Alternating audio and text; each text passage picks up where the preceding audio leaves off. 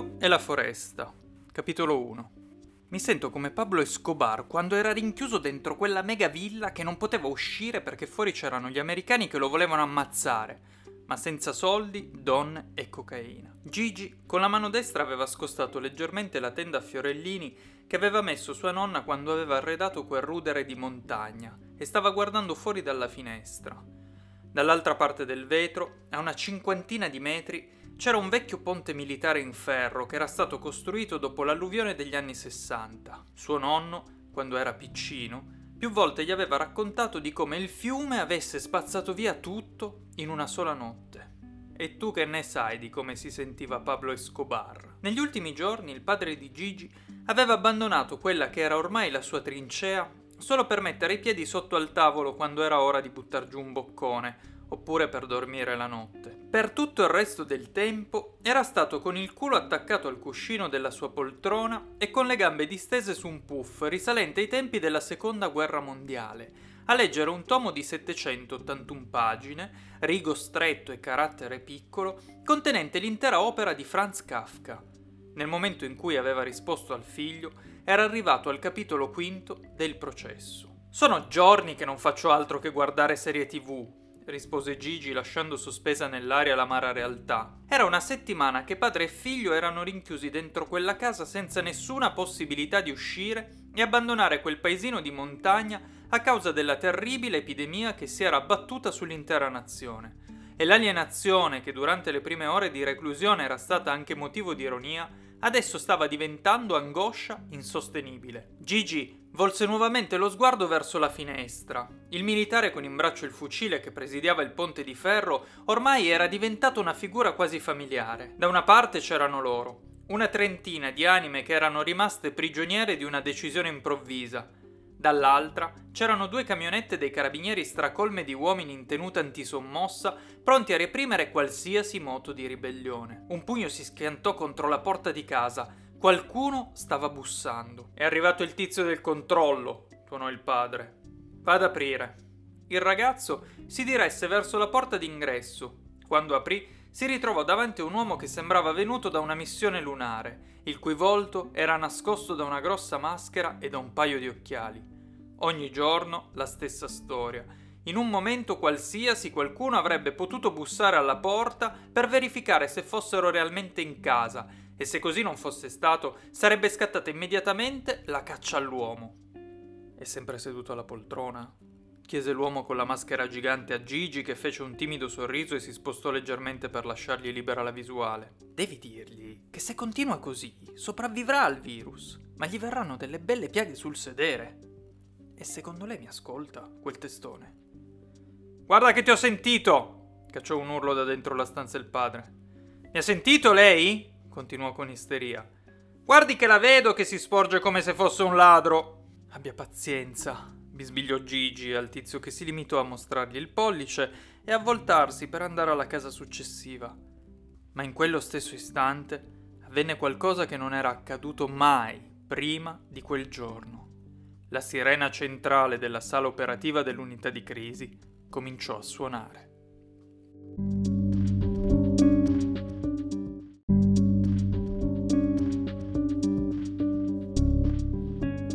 «Dove diavolo credi di andare?» Quell'urlo lo colse così di sorpresa da farlo terminare faccia a terra. A ingannarlo la radice di un albero. Ruzzolò in avanti e con le mani protese tentò di frenare la caduta che terminò contro il tronco di un albero, a pochi metri da un groviglio di rami e foglie. «Aglia che male!» pensò, mentre si tastava testa, spalle e caviglia. Facendo leva sul lato sinistro del corpo, tentò di alzarsi in piedi, ma era esausto. Non sapeva da quanto tempo stesse correndo, sapeva solamente che aveva cominciato a farlo quando il cielo era ancora chiaro. Aveva corso in salita, aveva tentato di scendere verso il letto del fiume, aveva fatto attenzione al terreno sconnesso e ai massi che solo all'apparenza sembravano stabili, ma nonostante ciò non era riuscito a togliersi dalle calcagna quel maledetto bastardo. «Dove ti sei nascosto, figlio di un cane?» L'urlo adesso risuonava più vicino.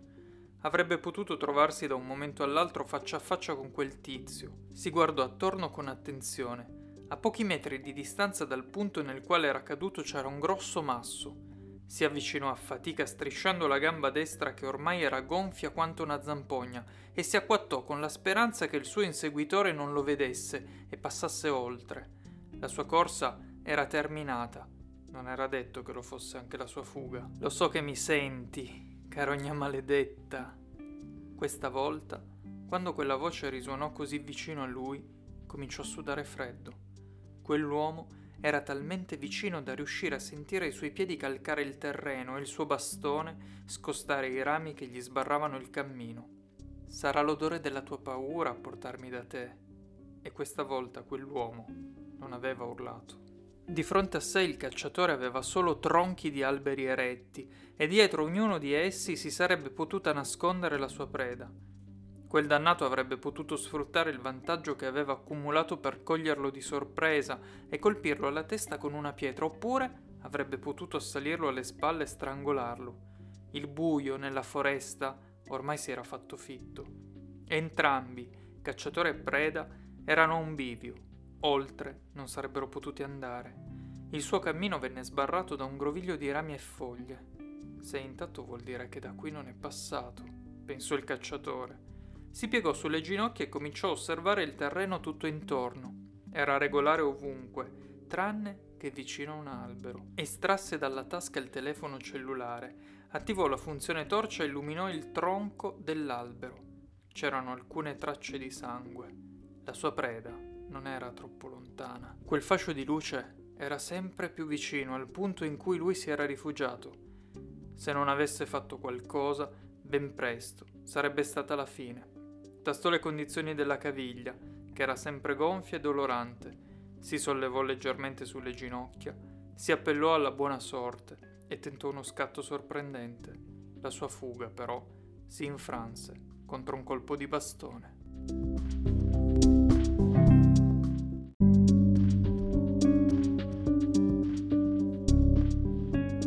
Dove diavolo credi di andare? Quell'urlo lo colse così di sorpresa da farlo terminare faccia a terra. A ingannarlo la radice di un albero. Ruzzolò in avanti e con le mani protese tentò di frenare la caduta che terminò contro il tronco di un albero, a pochi metri da un groviglio di rami e foglie. Aglia che male, pensò, mentre si tastava testa, spalle e caviglia. Facendo leva sul lato sinistro del corpo tentò di alzarsi in piedi, ma era esausto. Non sapeva da quanto tempo stesse correndo, sapeva solamente che aveva cominciato a farlo quando il cielo era ancora chiaro. Aveva corso in salita, aveva tentato di scendere verso il letto del fiume, aveva fatto attenzione al terreno sconnesso e ai massi che solo all'apparenza sembravano stabili, ma nonostante ciò non era riuscito a togliersi dalle calcagna quel maledetto bastardo. Dove ti sei nascosto, figlio di un cane? L'urlo adesso risuonava più vicino. Avrebbe potuto trovarsi da un momento all'altro faccia a faccia con quel tizio. Si guardò attorno con attenzione. A pochi metri di distanza dal punto nel quale era caduto c'era un grosso masso. Si avvicinò a fatica strisciando la gamba destra che ormai era gonfia quanto una zampogna e si acquattò con la speranza che il suo inseguitore non lo vedesse e passasse oltre. La sua corsa era terminata. Non era detto che lo fosse anche la sua fuga. Lo so che mi senti, carogna maledetta. Questa volta, quando quella voce risuonò così vicino a lui, cominciò a sudare freddo. Quell'uomo era talmente vicino da riuscire a sentire i suoi piedi calcare il terreno e il suo bastone scostare i rami che gli sbarravano il cammino. Sarà l'odore della tua paura a portarmi da te. E questa volta quell'uomo non aveva urlato. Di fronte a sé il cacciatore aveva solo tronchi di alberi eretti e dietro ognuno di essi si sarebbe potuta nascondere la sua preda. Quel dannato avrebbe potuto sfruttare il vantaggio che aveva accumulato per coglierlo di sorpresa e colpirlo alla testa con una pietra, oppure avrebbe potuto assalirlo alle spalle e strangolarlo. Il buio nella foresta ormai si era fatto fitto. Entrambi, cacciatore e preda, erano a un bivio. Oltre non sarebbero potuti andare. Il suo cammino venne sbarrato da un groviglio di rami e foglie. Se è intatto vuol dire che da qui non è passato, pensò il cacciatore. Si piegò sulle ginocchia e cominciò a osservare il terreno tutto intorno. Era regolare ovunque, tranne che vicino a un albero. Estrasse dalla tasca il telefono cellulare, attivò la funzione torcia e illuminò il tronco dell'albero. C'erano alcune tracce di sangue. La sua preda non era troppo lontana. Quel fascio di luce era sempre più vicino, al punto in cui lui si era rifugiato.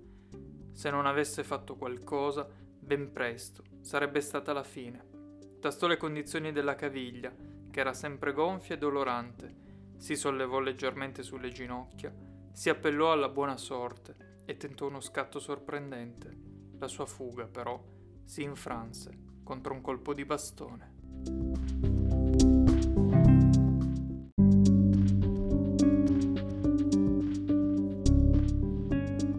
Raga, è arrivata una notifica dal gruppo Facebook. Gigi aveva l'adrenalina a palla. Il ragazzo era appoggiato al tavolo con i gomiti, aveva gli auricolari alle orecchie e discuteva animatamente con il touchscreen del proprio telefono cellulare. Gli sembrava di essere finito dentro una puntata di Stranger Things e si aspettava da un momento all'altro che il Demogorgone uscisse fuori dalla casa davanti alla quale erano i carabinieri e che li sbranasse uno a uno. O meglio ancora che un Deadite cominciasse a scaraventare a destra e a manca tutti quei tizi, come in Ash vs Evil Dead. Wow, sarebbe stata una grande figata, anche se avrebbe dovuto mettere in conto il rischio di morire ammazzato o di diventare uno zombie. Scrivono che manca un tizio, Gigi informò i suoi amici in videochiamata. È scomparso il ragazzo che gestisce il fast food. Fast food? In quel buco di mulo di paese avete anche un'hamburgeria? Irruppe nella discussione Vincenzo, un ragazzo bene che si divertiva a modificare le parolacce con parole inventate o reali che avessero un suono simile. Sì, ho detto fast food, è aperto da poco, fanno panini, patatine, pizze, ste cose qua. Comunque dicono che il tizio che ci lavora sia scomparso, non lo trovano. E ci credo, lo cercano dentro il locale, s'accenziò Tito, l'amico che sapeva sempre tutto. Furbo tu, rispose Gigi. Non è che dorme in cucina, idiota. Ha una camera comunicante con il ristorante, vive lì. Sul gruppo Facebook dicono che sia scappato dalla quarantena. E come dargli torto? Già siete in un paese di lerda, ironizzò Vincenzo. In più siete pure costretti a stare chiusi in casa, da suicidio. Eh sì, ho capito. Ma dove cazzo è andato? Qui attorno ci sono solo boschi e dal ponte è impossibile che sia riuscito a passare. Impossibile che sia scappato per la montagna. A spezzare la produzione di congetture dei quattro adolescenti era stato il padre di Gigi, che da qualche minuto aveva interrotto la lettura del processo per ascoltare quel che stava dicendo il figlio. Che hai detto, pa? Ho detto che è impossibile che sia riuscito a scappare passando per il bosco. Se veramente si è inoltrato nella montagna, prima o poi lo ritroveranno. Quello è un percorso cieco che non sbocca da nessuna parte. O torna indietro, oppure muore. Wow! Gigi adorava suo padre perché tracciava sempre scenari apocalittici come quelli di Gotham o, meglio ancora, come quelli di quella serie televisiva poliziesca ambientata in Belgio, dove c'era il tizio ammazzato e il poliziotto psicopatico. Spettacolo! Intanto Gigi si era di nuovo affacciato alla finestra e assistiva divertito allo spettacolo osceno che stava mettendo in scena un tizio buffo che, con apparente sfrontatezza, affrontava un carabiniere alto e arrabbiato. Oh raga, qui c'è un vecchio che bisticcia con un carabiniere. Ma che fa sto tizio? Chiese incuriosito Tito. Da quel che vedo se ne torna a casa con la coda tra le gambe. E tutti, compreso il padre di Gigi, scoppiarono in una grossa risata.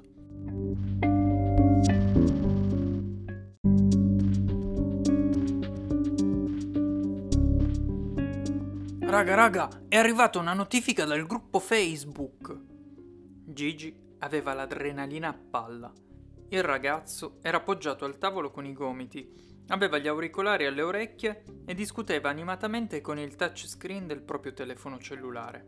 Gli sembrava di essere finito dentro una puntata di Stranger Things e si aspettava da un momento all'altro che il Demogorgone uscisse fuori dalla casa davanti alla quale erano i carabinieri e che li sbranasse uno a uno. O meglio ancora che un Deadite cominciasse a scaraventare a destra e a manca tutti quei tizi, come in Ash vs Evil Dead. Wow, sarebbe stata una grande figata, anche se avrebbe dovuto mettere in conto il rischio di morire ammazzato o di diventare uno zombie. Scrivono che manca un tizio, Gigi informò i suoi amici in videochiamata. È scomparso il ragazzo che gestisce il fast food. Fast food? In quel buco di mulo di paese avete anche un'hamburgeria? Irruppe nella discussione Vincenzo, un ragazzo bene che si divertiva a modificare le parolacce con parole inventate o reali che avessero un suono simile. Sì, ho detto fast food, è aperto da poco, fanno panini, patatine, pizze, ste cose qua. Comunque dicono che il tizio che ci lavora sia scomparso, non lo trovano. E ci credo, lo cercano dentro il locale, s'accenziò Tito, l'amico che sapeva sempre tutto. Furbo tu, rispose Gigi. Non è che dorme in cucina, idiota. Ha una camera comunicante con il ristorante, vive lì. Sul gruppo Facebook dicono che sia scappato dalla quarantena. E come dargli torto?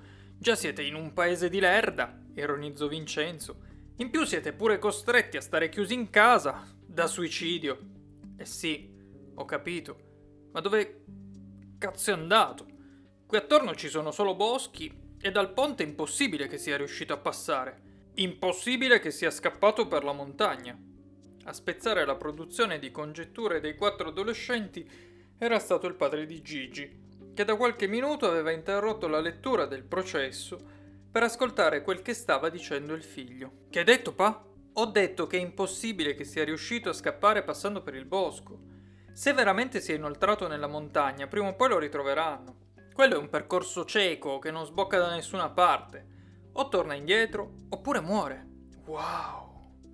Gigi adorava suo padre perché tracciava sempre scenari apocalittici come quelli di Gotham o, meglio ancora, come quelli di quella serie televisiva poliziesca ambientata in Belgio dove c'era il tizio ammazzato e il poliziotto psicopatico. Spettacolo! Intanto Gigi si era di nuovo affacciato alla finestra e assistiva divertito allo spettacolo osceno che stava mettendo in scena un tizio buffo che, con apparente sfrontatezza, affrontava un carabiniere alto, alto e arrabbiato. Oh raga, qui c'è un vecchio che bisticcia con un carabiniere. Ma che fa sto tizio? Chiese incuriosito Tito. Da quel che vedo se ne torna a casa con la coda tra le gambe. E tutti, compreso il padre di Gigi, scoppiarono in una grossa risata.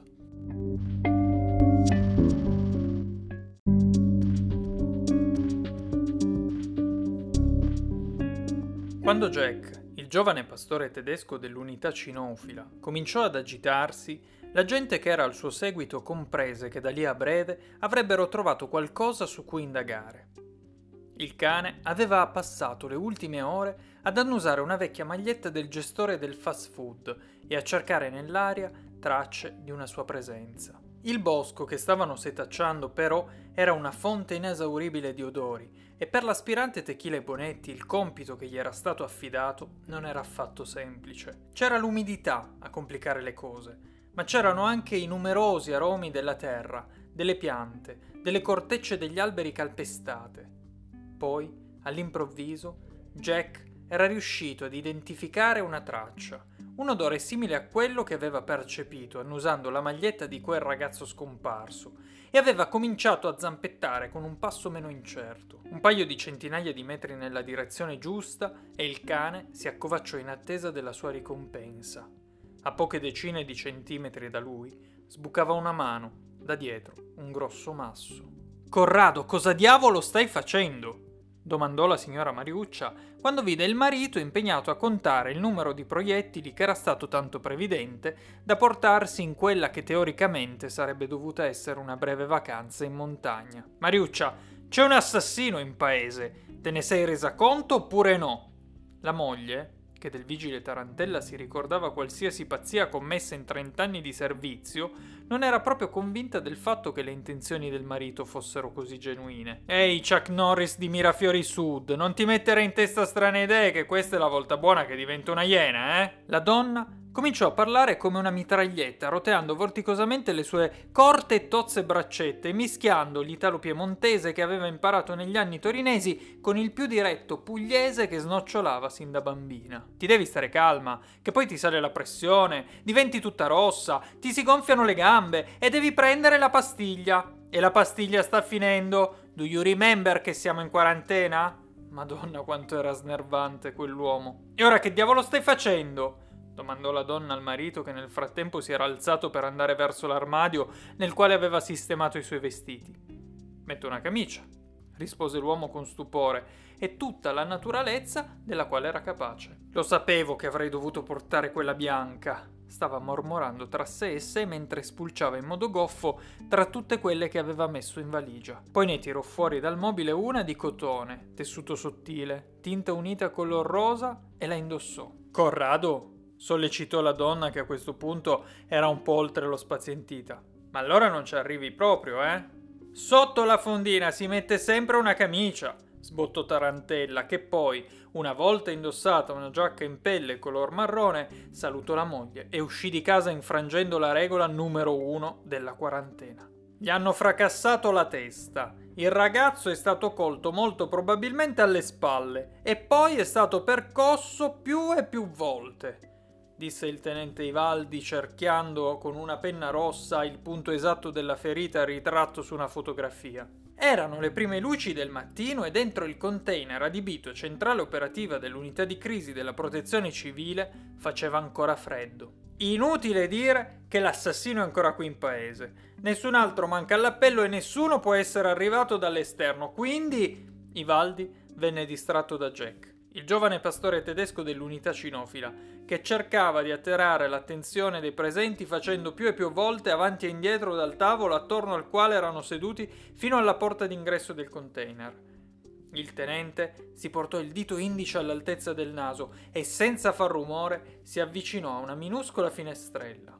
«Alla porta d'ingresso della centrale operativa!» bisbigliò alla ricetrasmittente. Corrado Tarantella, che fino a quel momento aveva spiato la loro conversazione, adesso aveva una pistola puntata contro la nuca.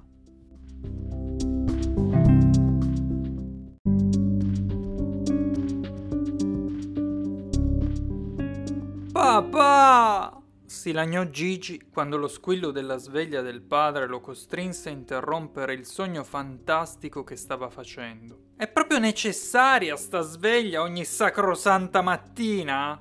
aveva continuato a lagnarsi con il padre. Il ragazzo poi allungò la mano verso il comodino, dove la sera prima aveva messo il cellulare, e riattivò internet. Il telefono cominciò a vibrare e il monitor touchscreen venne invaso da decine di notifiche.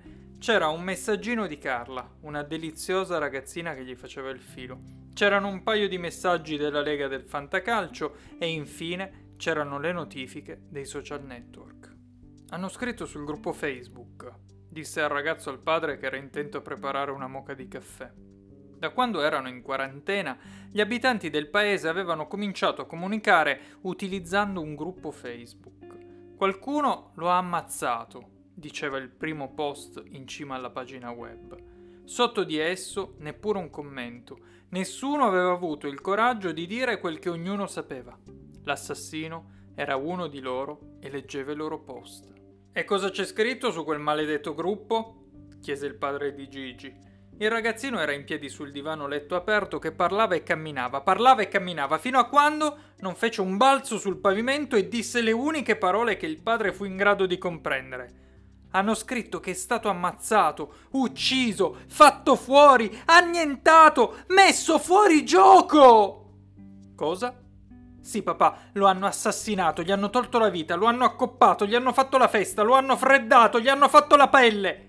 E il pollice della mano destra del ragazzo corse da destra a sinistra lungo la sua gola. In quella stagione non vi erano villeggianti che affittavano quei minuscoli appartamenti e le famiglie storiche della borgata ne approfittavano per godersi un po' la montagna.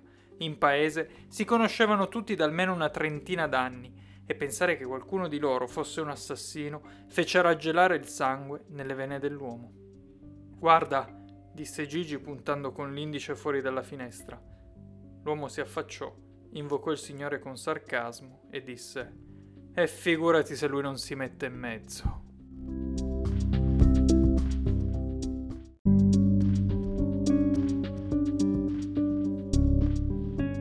Nulla da fare. Non riusciva proprio a concentrarsi. Era la 4ª volta che il padre di Gigi leggeva l'inizio della stessa pagina. A tormentarlo era la telefonata che aveva appena concluso con Corrado Tarantella. A diversi anni di distanza si rendeva conto che buttarlo dentro uno dei suoi romanzi non era stata una mossa azzeccata. Più volte aveva pensato di chiamarlo per chiedergli scusa, ma mai era riuscito a farlo. E non lo aveva fatto neppure pochi minuti prima. «Dai, pa, come fai a essere così disinteressato? Potrebbe essere la trama di un tuo romanzo», disse Gigi al padre. E in effetti il ragazzo aveva ragione. Il mistero era bello fitto. C'era un uomo che era stato ucciso e il suo cadavere era stato ritrovato in mezzo al bosco. L'assassino lo aveva ammazzato con un colpo ben assestato alla testa. Il fast food, però, non aveva alcun segno di effrazione e al suo interno tutto era in ordine. Idem la situazione della stanza dove la vittima viveva. «Il morto era iscritto al gruppo Facebook?» chiese l'uomo al figlio. «E certo, pa, l'unico che non si è iscritto sei tu. E si può vedere quando è stata l'ultima volta che è entrato nel gruppo? L'ultima volta che ha visualizzato un post del gruppo è stato ieri pomeriggio». «Se avesse pensato di essere in pericolo non l'avrebbe fatto, molto probabilmente», disse l'uomo sottovoce. «Da qualcosa si può vedere qualcosa in più su questo tizio?» «Sì, si può guardare il suo profilo e spulciarlo indietro nel tempo», stava spiegando Gigi, quando le sue parole vennero interrotte dallo squillo del cellulare del padre. L'uomo, quando udì la voce all'altro capo del telefono, si illuminò. «Ragiona come se dovessi scrivere un romanzo», aveva suggerito in modo distratto Corrado Tarantella all'amico. Il piccolo appartamento dentro il quale erano prigionieri Gigi e suo padre era stato adattato alle esigenze investigative di quel manipolo di detective improvvisati. Il figlio con i suoi amici erano diventati il pool di ricerca informatico. I due adulti invece tracciavano ipotesi sui possibili sospetti. «Io escluderei dal nostro elenco tutti gli over 70, rispose il padre di Gigi al vigile urbano. «Te lo vedi un arzillo vecchietto rincorrere un ragazzo in mezzo al bosco e poi una volta raggiunto avere ancora le forze per prenderlo a bastonate fino ad ammazzarlo?» «Obiezione accolta, vostro onore», disse una vocina che dimorava nella mente di Corrado Tarantella. Nel villaggio, al momento dell'omicidio erano presenti una decina di famiglie, tutta gente che bazzicava nel borgo per un motivo o per l'altro da decine di anni, tutti tranne la vittima, che era arrivata a gestire il fast food da pochi mesi, da quando aveva rilevato la storica locanda. Allora, ci sono il signore e la signora Griot, ma sono fuori quota, quindi dobbiamo scartarli.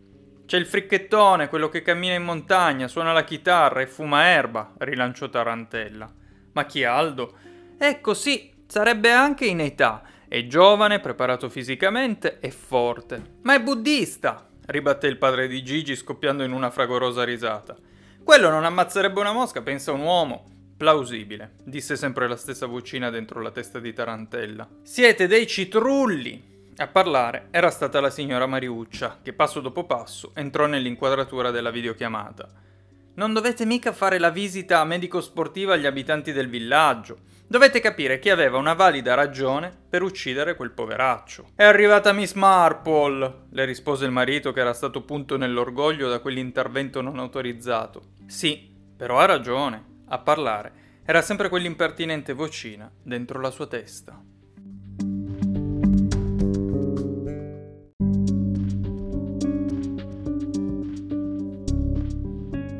Nulla da fare, non riusciva proprio a concentrarsi. Era la quarta volta che il padre di Gigi leggeva l'inizio della stessa pagina. A tormentarlo era la telefonata che aveva appena concluso con Corrado Tarantella.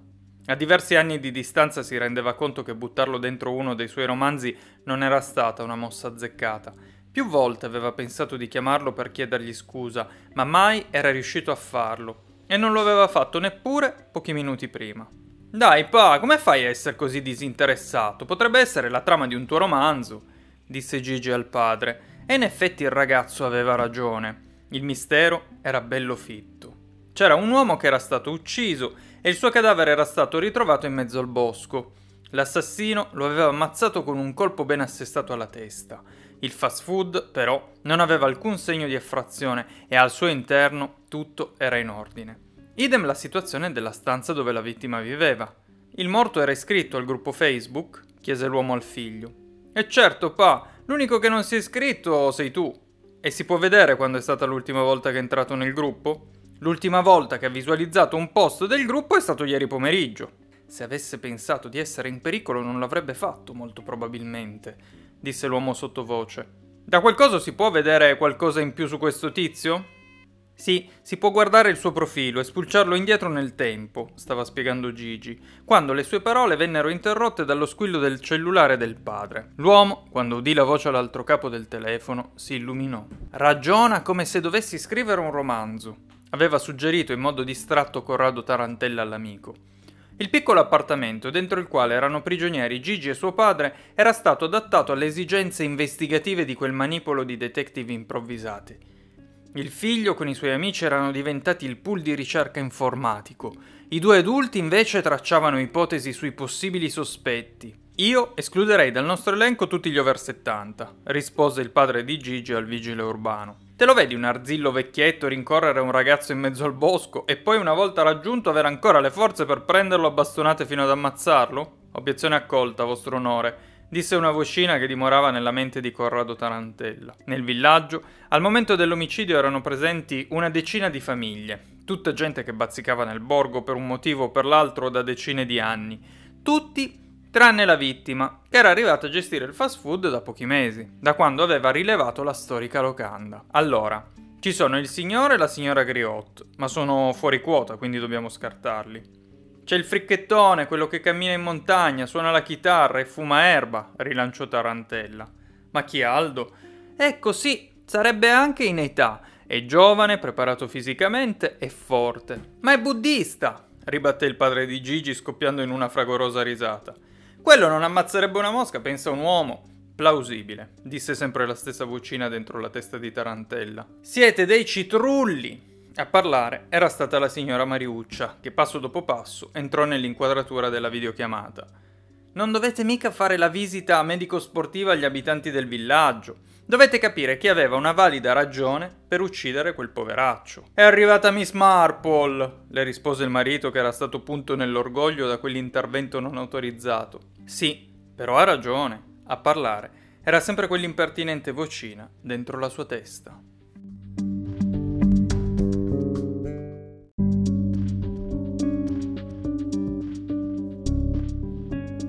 La prima cosa che vide, nell'oscurità, quando aprì la porta del minuscolo magazzino, furono un paio di occhi verdi che lo fissavano.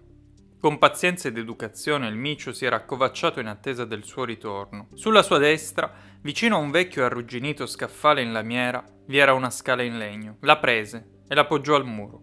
Aprire quel varco nel soffitto del magazzino era stata proprio una buona idea. Scalò con cautela tutti i pioli della scala e sollevò il coperchio in legno della botola.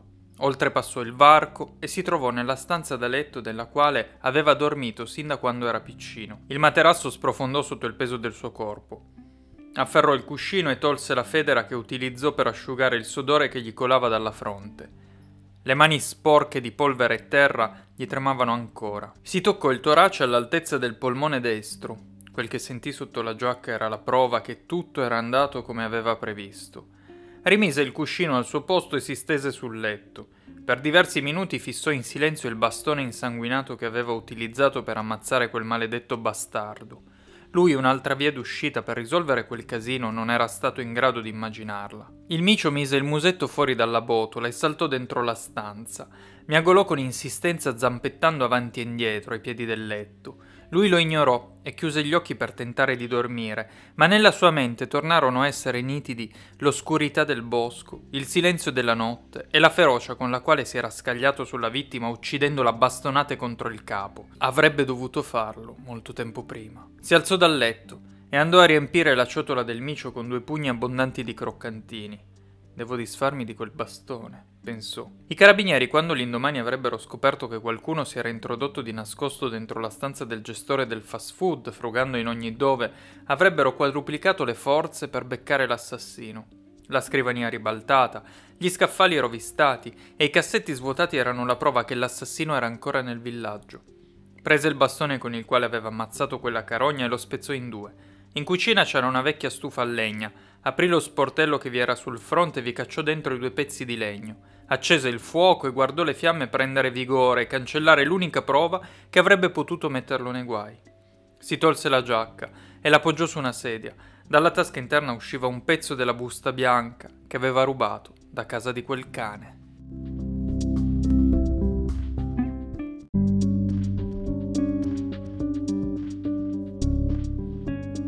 La prima cosa che vide, nell'oscurità, quando aprì la porta del minuscolo magazzino, furono un paio di occhi verdi che lo fissavano. Con pazienza ed educazione il micio si era accovacciato in attesa del suo ritorno. Sulla sua destra, vicino a un vecchio arrugginito scaffale in lamiera, vi era una scala in legno. La prese e la appoggiò al muro.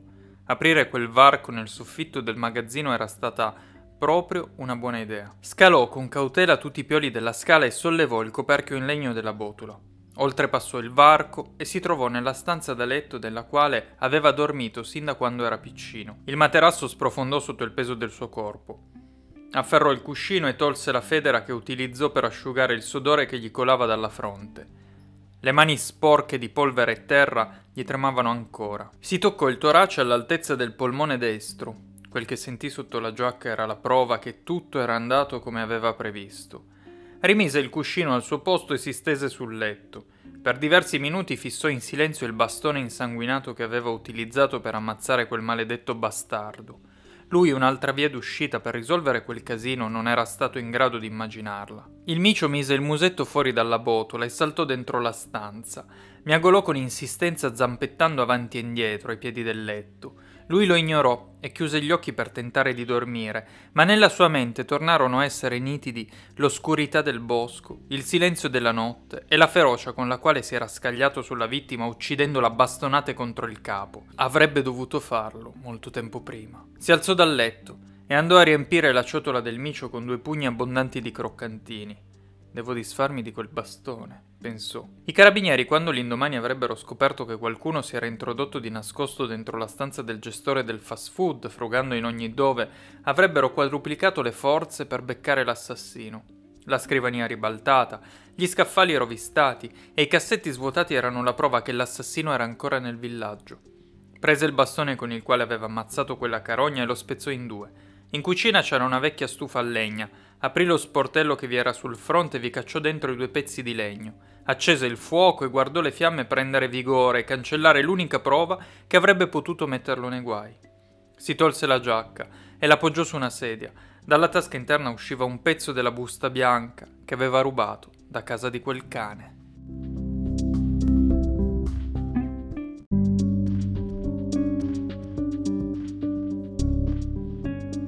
«Se non ti costituirai tu, dovrò farti arrestare», aveva detto il vigile urbano Corrado Tarantella all'uomo che gli aveva aperto la porta. «Come hai fatto a capirlo?» rispose l'altro facendogli segno di seguirlo in casa. Riccardo Bonansea, il paesano che aveva ucciso il forestiero, aveva profondi solchi che gli attraversavano il viso e mani segnate dal duro lavoro nei campi e dentro la stalla. Si sedette, prese un fiasco di vino rosso e se ne versò un bicchiere, poi cominciò a raccontare. «Ho provato in tutti i modi a non deluderlo, ma non ci sono riuscito. Tutto quel che aveva costruito per colpa mia è andato distrutto». La locanda della famiglia Bonansea faceva parte del villaggio allo stesso modo dell'ufficio del messo comunale e del vecchio cimitero. Era lì da sempre, al fondo della strada e con la serranda tirata su dall'alba fino al tramonto. I Bonansea avevano aperto una piccola bottega che poi, quando si erano resi conto che in paese stavano cominciando ad arrivare i primi villeggianti, avevano trasformato in una florida attività commerciale. Non c'era abitante del villaggio che durante la giornata non passasse almeno una volta per bersi un bianchino, mangiare una bistecca o portare a casa un bricco di latte. Decennio dopo decennio la gestione della locanda era passata da padre in figlio e così, quando il vecchio Gino aveva tirato le cuoia, era toccato a Riccardo prendere in mano le redini dell'attività di famiglia. «Ho accumulato tanti di quei debiti che a un certo punto non ho avuto altra scelta», disse singhiozzando, «e quel bastardo maledetto mi ha umiliato, ha calpestato la mia dignità». Tarantella, da quando aveva messo piede in quella casa, non aveva detto una sola parola. Si era limitato ad ascoltare in silenzio la confessione di quel povero diavolo. I soldi li aveva, ma ha preferito strozzarmi. Non si è fatto alcuno scrupolo a spremermi come un limone. Nulla di personale, diceva. Non solo affari, diceva. Quella merda godeva. Poi un sorriso amaro. E quei 4 spicci che mi doveva, alla fine non me li ha neppure dati. Me li sono dovuti andare a prendere.